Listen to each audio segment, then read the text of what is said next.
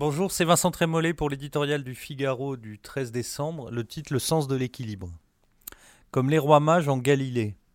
C'est une mode qui a 24 heures suivre des yeux Laurent Berger. Comme si le patron de la CFDT détenait à lui seul le monopole du dialogue civique, de la vertu réformatrice, de la conscience populaire. Certes, le premier syndicat de France joue un rôle important dans notre vie démocratique, mais il ne représente pas, loin s'en faut, le corps social français.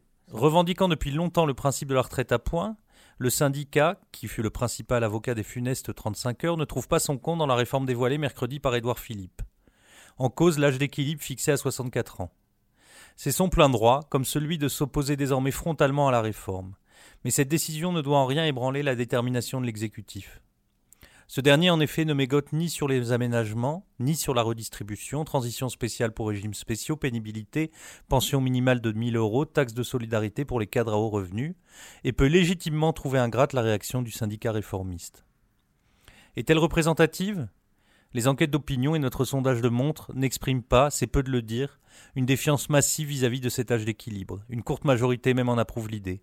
64 ans, c'est un an de moins que l'âge de départ à la retraite il y a 39 ans, en 1980. L'espérance de vie était moindre et le rapport entre les actifs et les retraités plus équilibré qu'aujourd'hui. Avant la lumière mitterrandienne, ce n'était pourtant pas la nuit néolibérale. Mercredi, en un mélange d'autorité sereine et de précision flegmatique, le Premier ministre a rendu ses droits à la parole publique. Clair, franc, précis, il a joué carte sur table.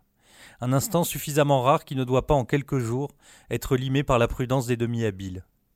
Certes, la contestation se durcit et les cortèges préparent un long défilé, mais la France silencieuse, celle qui sans train, sans métro, sans bus, pousse les jours vaille que vaille, ne comprendrait pas le moindre recul sur cet âge d'équilibre, véritable pivot de la réforme.